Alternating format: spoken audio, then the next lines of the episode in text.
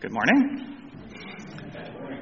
So, I do not have a children's message this morning. Um, I had a couple of ideas, they didn't quite come together. Uh, the internet is actually down, both here and at my house. Uh, but I had this idea. I saw a video on my Instagram feed, and it is a mother trying to teach her toddler stranger danger. So, your Korean lesson for today is, and if you speak Korean, then I apologize. The word for no is andayo. So you can all say andayo. So the mom would ask the child, she would say, What do you do if a stranger asks you if you want some ice cream? And the girl would say, Yes. And she'd say, No, no, you say andayo. And she, would say, andayo. And she'd say, Okay, try again. If you want some, do you, do you want some cookies? And she said, Good. And she said, No, no. She said, Under yo. Try it again. Under yo. And so she went through. She had three or four questions. So she went through all of them, and finally, at the end, she, you know, started to say the right answer. And, and the last question was, Do you want to go swimming? And she said, Oh, yes. She said, No. Ande yo. It was very cute. The whole thing's in Korean, though, so I don't know how that would have gone because the kids probably can't read the subtitles. So we would have watched the video and then I would have had to describe it. But that was the idea. So uh, today is about life changing invitations, and we've got some counterexamples. So you don't want a stranger inviting your children uh, to someplace else. We don't want our kids to be in danger. But, you know, when John the Baptist and Jesus and the disciples are offering us invitations, those are the ones that we want to accept. So, uh, listen today for three different invitations. And uh, if you need some artistic direction, because I don't have a coloring sheet, uh, you can make an invitation to someone. So, whoever you want to invite, and it can be to whatever event you want to invite, uh, can be one of the invitations of uh, uh, John the Baptist or Jesus, if you like. Um, please stand with me, and we'll read the gospel message. Uh, from Mark 1 14 through 20. After John was put in prison, Jesus went into Galilee, proclaiming the good news of God. The time has come, he said. The kingdom of God has come near. Repent and believe the good news. As Jesus walked beside the Sea of Galilee, he saw Simon and his brother Andrew casting a net into the lake, for they were fishermen. Come follow me, Jesus said, and I will send you out to fish for people. At once they left their nets and followed him. When he had gone a little farther, he saw James, and the son of uh, James, son of Zebedee, and his brother John in a boat, preparing their nets. Without delay, he called them. And they left their father Zebedee in the boat with the hired men and followed him. Uh, this is our gospel for today. You may be seated. So, Mark is always brief, something he's kind of known for. Everything happens immediately or without delay.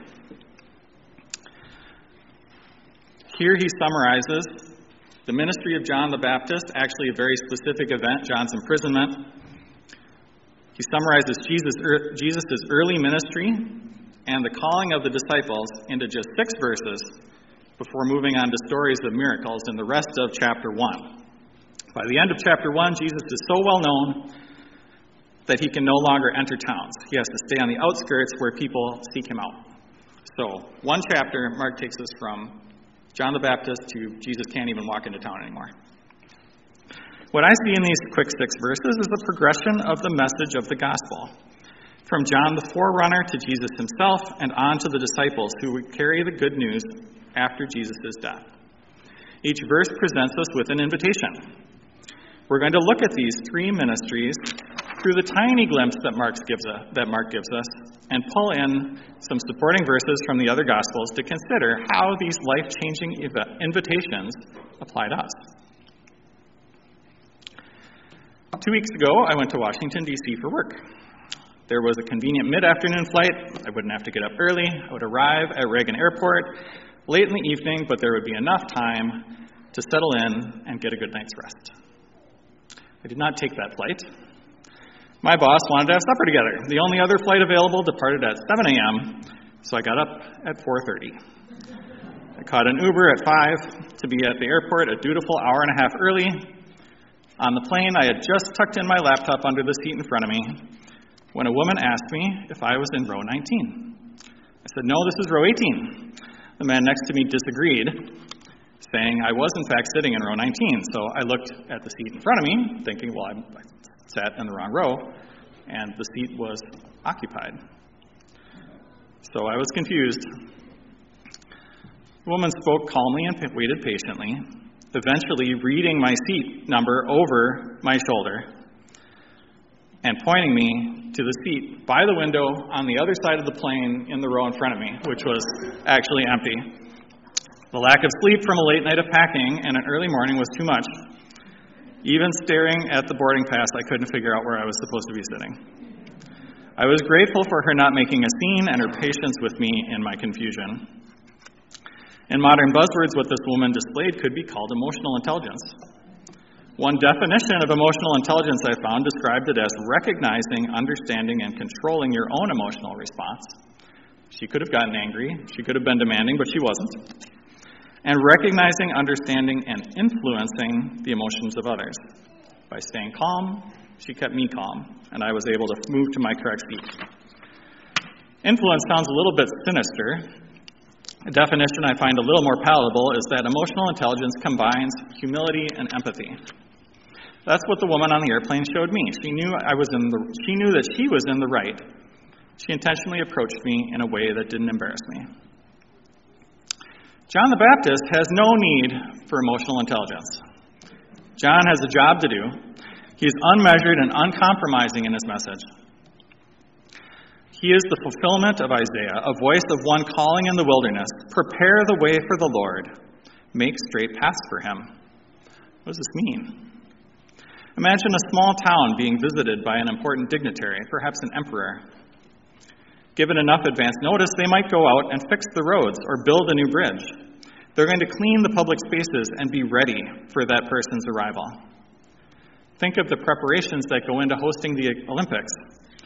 New event venues are constructed, roads are fixed, spaces are created to make the city presentable for a national audience.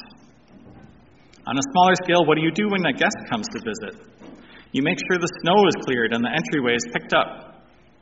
We make it as easy as possible for an honored guest to arrive at their destination.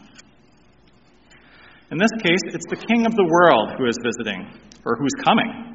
Not visiting, who's coming.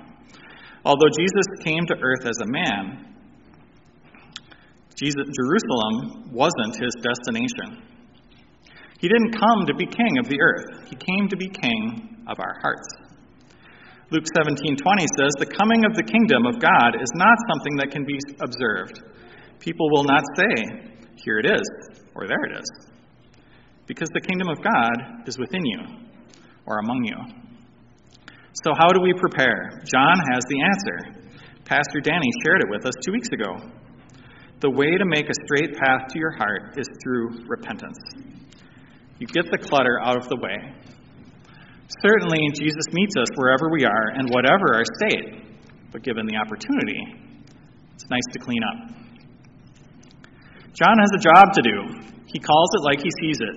In Matthew, he calls the Pharisees snakes. In Luke, he indicts the whole crowd. Different people groups ask him for advice, and he gives it to them straight. Don't cheat. Don't extort others. He calls out Herod for immorality and adultery within his own family. Herod, and especially his new wife Herodias, don't like it. How did Herod hear about this? Was this like a hot microphone situation? Was he having a side conversation and didn't realize he was saying it out loud? I don't think so. It's a voice crying in the wilderness. I'm guessing he was preaching against Herod every day. Ultimately, this is what gets John killed. But John has a job to do. Repent, he cries. John the Baptist did not account for the emotions of others, but he was humble beyond measure in one regard. As the crowds were coming to him, his foremost message was that Jesus was coming. And when Jesus arrived, John announced him to everyone and sent his own disciples to follow Jesus. John wasn't all gloom, doom and gloom either. We're told he preached the good news with many exhortations, that is, with encouragement and at great length. The time of the Lord has come. John's life changing invitation is to repent. Repentance, meaning to turn away from sin, can change your whole life. stopping a destructive behavior by turning away from it, by confessing it, as was done uh, as people were being baptized in the Jordan, brings freedom and peace and the lifting of a burden. After Jesus is baptized by John, Jesus is led into the wilderness by the Holy Spirit. John keeps sharing his hard message, and eventually Herod has John thrown in prison. This is where our scripture passage today begins. Mark skips over Jesus' temptation in the wilderness. Jesus hears that John has been put in prison and begins his ministry. In Matthew, it says Jesus heard that John had been put in prison and withdrew to Galilee. In Luke, it says that Jesus returned to Galilee in the power of the Spirit. Whether due to the residual danger of John's arrest, or the Spirit's guidance, or apparently because of both, Jesus starts visiting towns and preaching the good news in his own neighborhood, in and around Galilee and Nazareth.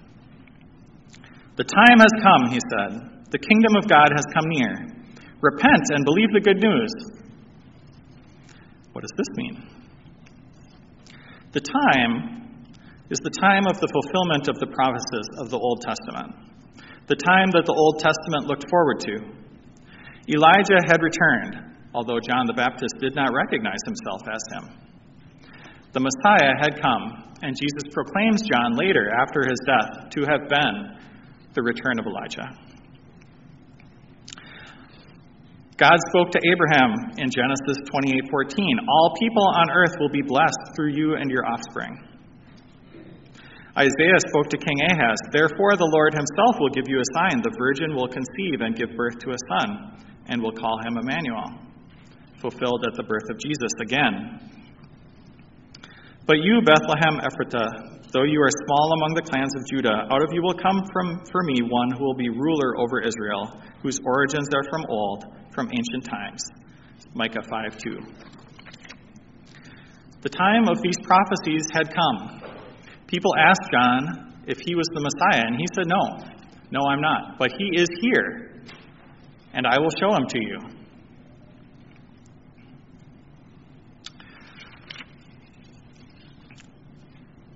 As we heard about two weeks ago, Jesus was making those introductions. He was telling people, or Jesus, John the Baptist was making that introduction. He was telling the people that Jesus was coming. And when John was there, when Jesus was there, John, John showed him to them. So, what does it mean that the kingdom of God is near? Article by Peter Orr on crossway.org discusses this one verse in uh, quite, quite a few paragraphs. Uh, it's a little dense, but if you're interested in uh, the past tense and present perfect tense of Greek verbs, I would recommend it. So here's a little bit of it. Uh, I trimmed out some of it, but um, it's still, I, I just love the language in here.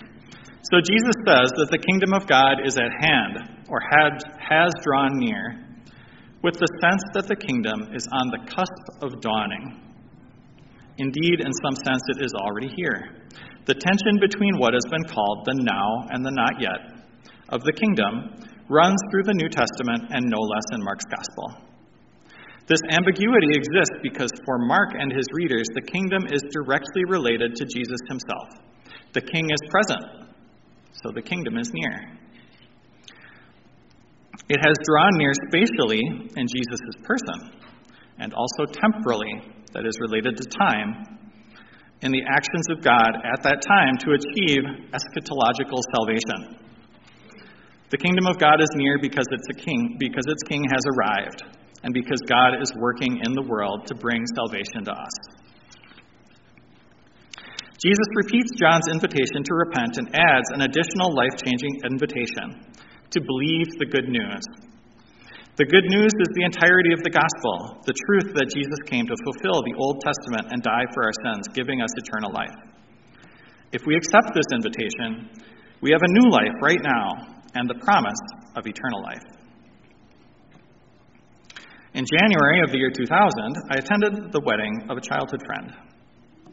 I was home from college on break in my final year of school. My whole family was invited, so I rode to the church and reception with my parents.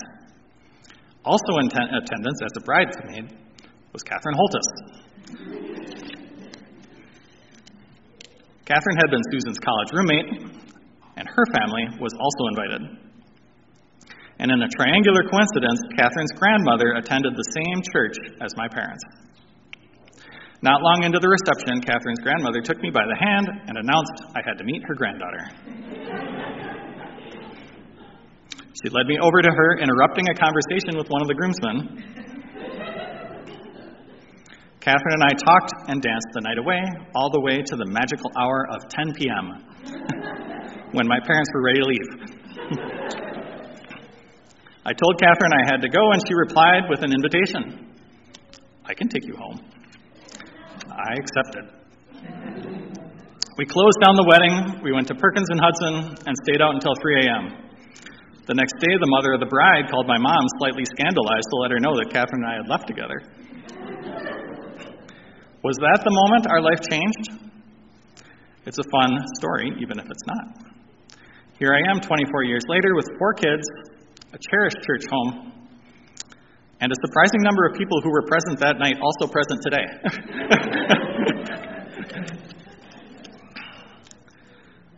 Have you had a life changing invitation? Perhaps a proposal, or a job offer, or perhaps the message of Jesus tugging at your heart. Let's look at the disciples. When you, when you read Mark 1:18, next to John 1:40, we see that there are two meetings between Simon Peter, Andrew, and Jesus one during the ministry of John the Baptist, and another later by the Sea of Galilee. In this first meeting, John the Baptist introduces Andrew to Jesus, call back to Pastor Danny, and Andrew gets Simon and brings him to Jesus. In today's verse, we see Jesus extends an invitation. Verse 18 as Jesus walked beside the Sea of Galilee, he saw Simon and his brother Andrew casting a net into the lake, for they were fishermen. Come and follow me, Jesus said, and I will send you out to fish for people. Nice wordplay, Jesus. At once they left their nets and followed him.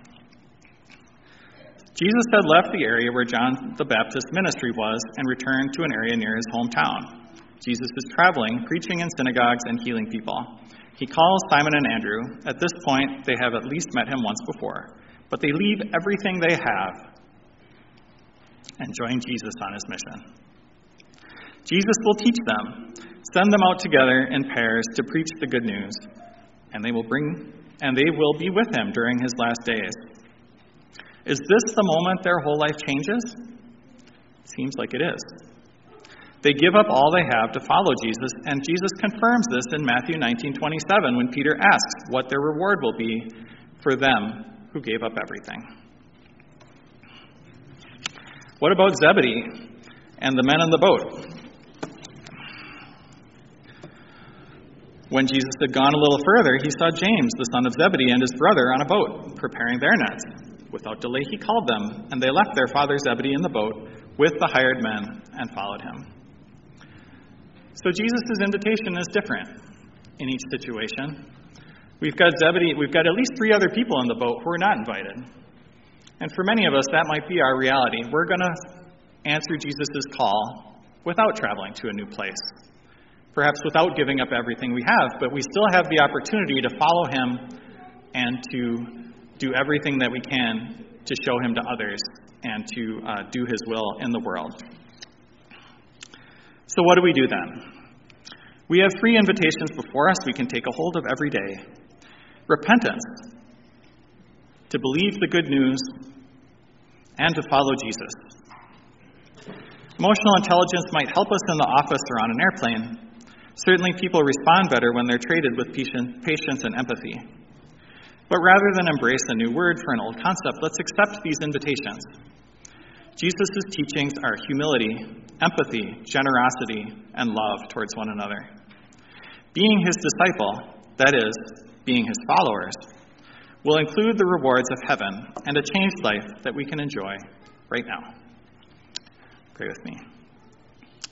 Heavenly Father, we pray that and thank you that as you come to us wherever we are, and whatever our situation might be, and whatever stage we are in accepting these three invitations, that you would continue to reach out to us and make them known to us and help us to make them known to others. Amen.